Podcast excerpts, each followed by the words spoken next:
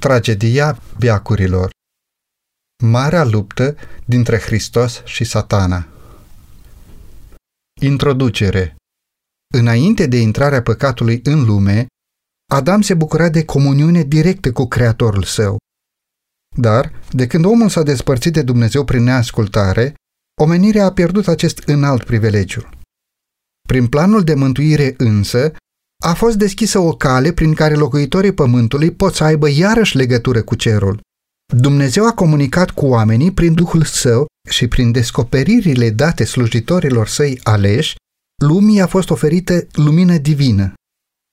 Oamenii au vorbit de la Dumnezeu mânați de Duhul Sfânt. A doua Petru 1,21. În timpul primilor 2500 de ani din istoria omenirii, n-a existat revelație scrisă. Cei care fuseseră învățați de Dumnezeu le-au comunicat cunoștințele lor altora și acestea au fost transmise din tată în fiu de-a lungul generațiilor. Pregătirea cuvântului scris a început pe timpul lui Moise. Descoperirile inspirate au fost apoi adunate într-o carte inspirată. Acest proces a continuat de-a lungul unei perioade de 1600 de ani, de la Moise, istoricul creației și al legii, până la Ioan, cel care a consemnat cele mai sublime adevăruri ale Evangheliei. Biblia îl indică pe Dumnezeu ca autor al ei. Totuși, ea a fost scrisă de mâini omenești. În stilul variat al diferitelor ei cărți, ea prezintă particularitățile scriitorilor respectivi. Adevărurile ei sunt toate insuflate de Dumnezeu. A doua Timotei 3,16. Totuși sunt exprimate în cuvinte omenești. Cel infinit a revărsat lumină prin Duhul Sfânt în mintea și inima slujitorilor săi. El a dat vise, viziuni, simboluri și cifre, iar cei cărora le-a fost revelat adevărul în felul acesta au exprimat gândul în limbaj omenesc. Cele 10 porunci au fost rostite de însuși Dumnezeu și au fost scrise cu mâna sa. Ele sunt de natură divină, nu umană. Biblia, exprimând adevărurile date de Dumnezeu în limbaj omenesc, prezintă o unire a divinului cu umanul.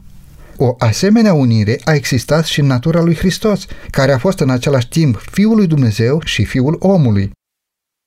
Astfel, ceea ce a fost adevărat despre Hristos este adevărat și despre Biblie. Cuvântul s-a făcut trup și a locuit printre noi. Ioan 1,14. Scrise în epoci diferite de oameni care se deosebeau mult în ce privește rangul și ocupația, înzestrarea intelectuală și spirituală, cărțile Bibliei prezintă o mare varietate stilistică, precum și o mare diversitate de subiecte abordate. Diferiții ei scriitori au folosit diferite forme de exprimare, adesea același adevăr fiind mai clar prezentat de unul decât de altul, deoarece același subiect este tratat sub aspecte și raporturi variate, cititorului superficial, neatent sau cu prejudecăți poate să-i pară că există o nepotrivire sau o contradicție acolo unde cercetătorul atent și respectuos, cu o înțelegere mai clară, vede armonia care există în profunzime. Întrucât este prezentat prin intermediul mai multor tipuri de persoane, adevărul este dezvăluit în variatele lui aspecte. Un scriitor este mai puternic impresionat de o anumită latură a subiectului, sesizând acele puncte care sunt în armonie cu experiența lui sau cu puterea lui de înțelegere și apreciere. Altul reține o latură diferită și fiecare, sub călăuzirea Duhului Sfânt, prezintă ceea ce i-a impresionat mai puternic mintea. Un aspect distinct al adevărului la fiecare scriitor, însă o armonie perfectă între toți. Adevărurile, astfel revelate, se unesc pentru a forma un tot desăvârșit, adaptat pentru a răspunde nevoilor oamenilor în toate împrejurările și experiențele vieții. Lui Dumnezeu i-a făcut plăcere să comunice lumii adevărul său prin intermediul oamenilor și el însuși, prin Duhul Său cel Sfânt, i-a pregătit și i-a înzestrat să facă această lucrare. El le-a îndrumat mintea să aleagă ce să vorbească și ce să scrie. Deși le-a fost încredințată unor vase de lut, comoara își are originea în ceruri. Deși este transmisă prin exprimarea imperfectă a limbii omenești, mărturia este al lui Dumnezeu. Iar copilul ascultător și credincios al lui Dumnezeu vede în ea slava unei puteri divine pline de har și de adevăr. Dumnezeu, în cuvântul Său, le-a încredințat oamenilor cunoștințele necesare pentru mântuire. Sfintele Scripturi trebuie să fie acceptate ca o revelație infailibilă, autorizată a voinței Sale. Ele reprezintă standardul pentru caracter, descoperitorul doctrinelor și testul experienței. Toată Scriptura este insuflată de Dumnezeu și de folos ca să învețe, să mustre, să îndrepte, să dea înțelepciune în neprihănire, pentru ca omul lui Dumnezeu să fie desăvârșit și cu totul destoinic pentru orice lucrare bună. A doua Timotei 3:16-17.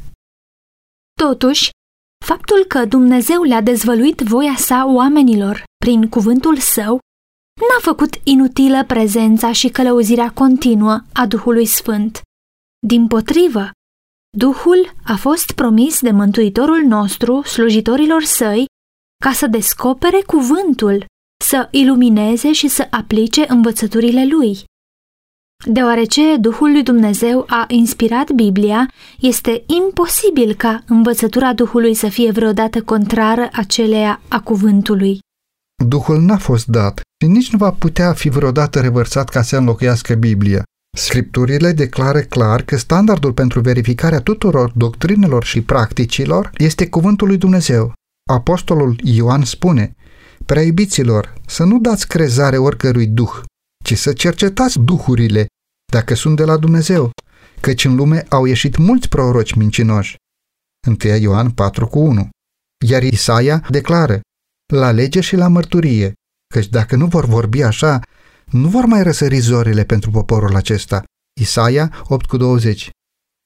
O mare dezonoare este adusă asupra acțiunii Duhului Sfânt din cauza abaterilor unei categorii de oameni, care, pretinzând că sunt iluminați de el, susțin că nu mai au nevoie de îndrumarea cuvântului lui Dumnezeu. Ei sunt conduși de impresii pe care le consideră vocea lui Dumnezeu în suflet, dar Duhul care îi conduce nu este Duhul lui Dumnezeu. Ghidarea după impresii și neglijarea scripturilor duc doar la confuzie, amăgire și ruină, servind numai la avansarea planurilor lui Satana. Deoarece lucrarea Duhului Sfânt este de o importanță vitală pentru Biserica lui Hristos, unul dintre planurile lui Satana este acela ca, prin devierea extremiștilor și fanaticilor, să arunce dispreț asupra intervenției Duhului și să-i facă pe copiii lui Dumnezeu să neglijeze această sursă de putere pe care însuși Domnul nostru le-a pus-o la dispoziție. Potrivit cuvântului lui Dumnezeu, Duhul Sfânt urma să-și continue lucrarea în toată dispensațiunea Evangheliei. De-a lungul secolelor în care au fost date scripturile Vechiului și Noului Testament, Duhul Sfânt n-a încetat să transmită lumină anumitor persoane, pe lângă descoperirile care aveau să fie încorporate în canonul sacru. Însăși Biblia ne descrie cum, prin Duhul Sfânt, oamenii au primit avertizări, mustrări, sfaturi și îndrumări în probleme care nu aveau nicio legătură cu transmiterea scripturilor. Sunt menționați profeți din diferite epoci, ale căror cuvinte n-au fost consemnate în scris niciodată. În același fel, după închiderea canonului Scripturii, Duhul Sfânt urma să-și continue lucrarea de a-i ilumina, a-i avertiza și a-i încuraja pe copiii lui Dumnezeu. Iisus le-a promis ucenicilor săi: "Dar mângâietorul, adică Duhul Sfânt pe care îl va trimite Tatăl în numele meu, vă va învăța toate lucrurile și vă va aduce aminte de tot ce v-am spus eu. Când va veni mângâietorul, Duhul adevărului are să vă călăuzească în tot adevărul și vă va descoperi lucrurile viitoare." Ioan 14:26-16:13. Scriptura exprimă clar faptul că aceste făgăduințe, departe de a fi limitate la zilele apostolilor, se extind asupra Bisericii lui Hristos din toate timpurile. Mântuitorul i-a asigurat pe urmașii săi: Eu sunt cu voi în toate zilele, până la sfârșitul veacului. Matei 28,20. Iar Pavel declară că darurile și manifestările Duhului au fost date bisericii pentru desăvârșirea sfinților, în vederea lucrării de slujire, pentru zidirea trupului lui Hristos, până vom ajunge toți la unirea credinței și a cunoștinței Fiului lui Dumnezeu, la starea de om mare, la înălțimea staturii plinătății lui Hristos. Efeseni 4,12-13. Pentru credincioșii din Efes, apostolul Pavel se ruga astfel: Și mă rog ca Dumnezeul Domnului nostru Iisus Hristos, Tatăl Slavei, să vă dea un duh de înțelepciune și de descoperire în cunoașterea Lui și să vă lumineze ochii inimii ca să pricepeți care este nădejdea chemării Lui, care este bogăția slavei moștenirii Lui în sfinți și care este, față de noi credincioșii, nemărginita mărime a puterii sale după lucrarea puterii tăriei Lui. Efeseni 1,17-19. Binecuvântarea pe care Pavel o cerea insistent pentru biserica din Efes era acțiunea Duhului Sfânt de iluminare a minții și de dezvăluire a lucrurilor adânci din Cuvântul Sfânt al lui Dumnezeu. După minunata manifestare a Duhului Sfânt din ziua Cincizecimii, Petru i-a îndemnat pe oameni să se pocăiască și să se boteze în numele lui Hristos pentru iertarea păcatelor, zicând: Pocăiți-vă și fiecare din voi să fie botezat în numele lui Iisus Hristos spre iertarea păcatelor voastre. Apoi veți primi darul Sfântului Duh, căci făgăduința aceasta este pentru voi, pentru copiii voștri și pentru toți cei care sunt departe acum, în oricât de mare număr îi va chema Domnul Dumnezeul nostru. Fapte 2,38-39. În legătură directă cu scenele Marii Zile a lui Dumnezeu, Domnul a promis prin profetul Ioel o manifestare deosebită a Duhului Său. Ioel 2,28. Această profeție s-a împlinit parțial prin revărsarea Duhului Sfânt în ziua Cincizecimii, dar va ajunge la împlinirea completă prin manifestarea Harului Divin care va însoți încheierea lucrării Evangheliei. Marea luptă dintre bine și rău va crește în intensitate până la sfârșitul timpului. Mânia lui Satana s-a manifestat împotriva Bisericii lui Hristos de-a lungul istoriei, dar Dumnezeu și-a revărsat harul și Duhul asupra copiilor săi pentru a-i întări, astfel încât să reziste puterii lui Satana. Când li s-au încredințat misiunea de a aduce lumii Evanghelia și de a o scrie pentru toate generațiile viitoare, apostolii lui Hristos au fost înzestrați cu lumină de la Duhul Sfânt. Pe măsură ce biserica se apropie de eliberarea finală, Satana va acționa cu putere mai mare. Diavolul s-a coborât la voi, cuprins de o mânie mare, fiindcă știe că are puțină vreme. Apocalipsa 12,12. El va lucra cu tot felul de minuni, de semne și de puteri mincinoase. A doua Tesaloniceni 2,9. Acel geniu care fusese cândva primul între îngerii lui Dumnezeu, de 6.000 de ani se concentrează exclusiv asupra acțiunii de amăgire și distrugere. Toate adâncimile capacităților satanice, toată subtilitatea pe care Satana și-a însușit-o și toată cruzimea pe care a dezvoltat-o în timpul acestor bătălii de secole vor fi îndreptate împotriva poporului lui Dumnezeu în conflictul final. În acel timp de pericol, urmașii lui Hristos trebuie să avertizeze lumea despre a doua venire a Domnului, pentru ca, la venirea sa, un popor să fie pregătit să stea în picioare înaintea lui, fără prihană, fără vină și în pace. A doua Petru 3,14. Biserica are nevoie să fie în mod special înzestrată cu har și putere divină și astăzi, ca și în zilele apostolilor. Prin iluminarea Duhului Sfânt, scenele conflictului îndelungat dintre bine și rău i-au fost descoperite scriitoarei acestor pagini.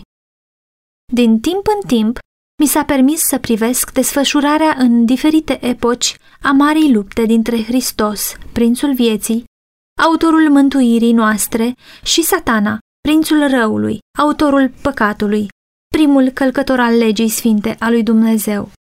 Ostilitatea lui Satana față de Hristos s-a manifestat și față de urmașii săi.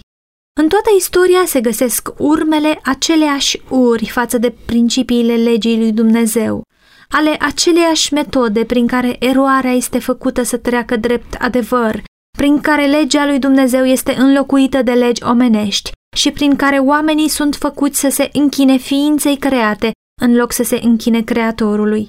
Eforturile lui Satana de a reprezenta greșit caracterul lui Dumnezeu, de a-i face pe oameni să adopte o concepție falsă despre Creator și să-L privească mai degrabă cu teamă și ură decât cu iubire, eforturile lui de a îndepărta legea divină, determinându-i pe oameni să se consideră liberi de obligația de a asculta de cerințele ei și persecutarea celor care au îndrăznit să se opună înșelăciunilor lui, au fost continuate cu fermitate în toate timpurile. Le putem găsi în istoria patriarhilor, a profeților, a apostolilor, a martirilor și a reformatorilor. În marele conflict final, Satana va folosi aceleași metode, va manifesta același spirit și va urmări același scop ca și în secolele precedente. Ceea ce s-a întâmplat în trecut se va repeta, cu deosebirea că lupta viitoare va fi caracterizată de o intensitate atât de mare cum lumea n-a mai văzut niciodată. Minciunile lui Satana vor fi și mai subtile, atacurile și mai hotărâte. Dacă ar fi cu putință, i-ar înșela chiar și pe cei aleși. Marcu 13:22. Când Duhul lui Dumnezeu mi-a făcut cunoscut marile adevăruri ale cuvântului Său și scenele trecutului și ale viitorului, am fost îndemnată să prezint și altora ceea ce îmi fusese descoperit, și anume să redau istoria conflictului din secolele trecute și să o prezint în așa manieră încât să scot în evidență lupta viitoare care se apropie rapid.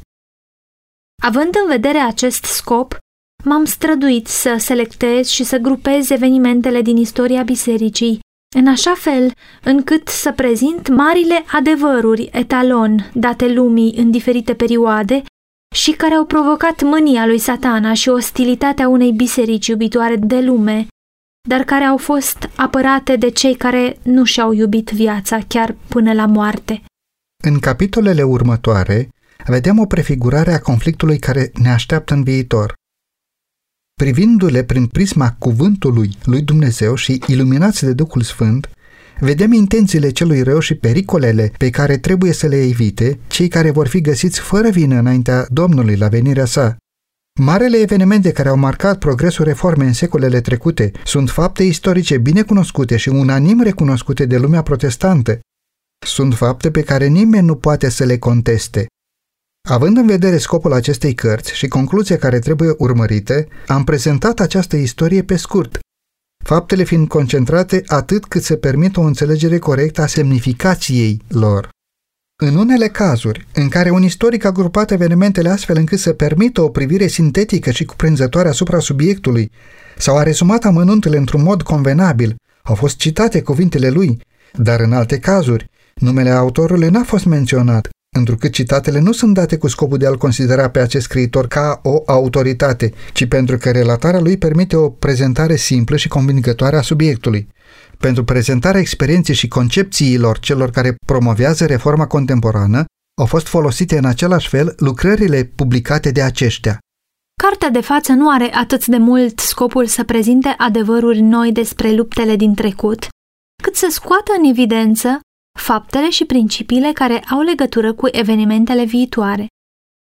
Totuși, privite ca o parte a conflictului dintre forțele luminii și cele ale întunericului, toate aceste consemnări ale trecutului au o nouă semnificație. Prin ele se proiectează o lumină asupra viitorului, luminând calea celor care, asemenea reformatorilor din secolele trecute, vor fi chemați să dea mărturie din pricina cuvântului lui Dumnezeu și din pricina mărturiei lui Isus Hristos, cu riscul pierderii tuturor bunurilor pământești. Scopul acestei cărți este să dezvăluie scenele marii lupte dintre adevăr și minciună, înșelăciunile lui Satana și mijloacele prin care îi se pot rezista cu succes. Se prezintă o soluție satisfăcătoare pentru marea problemă a răului, aruncând asupra originii și a sorții finale a păcatului o lumină care să scoată pe deplin în evidență dreptatea și iubirea lui Dumnezeu în modul în care procedează cu ființele create de El, precum și să arate natura eternă și sfântă a legii sale. Rugăciunea sinceră a scriitoarei este ca, Prin influența acestei cărți, oamenii să fie eliberați de puterea întunericului și să aibă parte de moștenirea sfinților în lumină, Coloseni 1:12, pentru gloria aceluia care ne-a iubit și s-a dat pe sine pentru noi.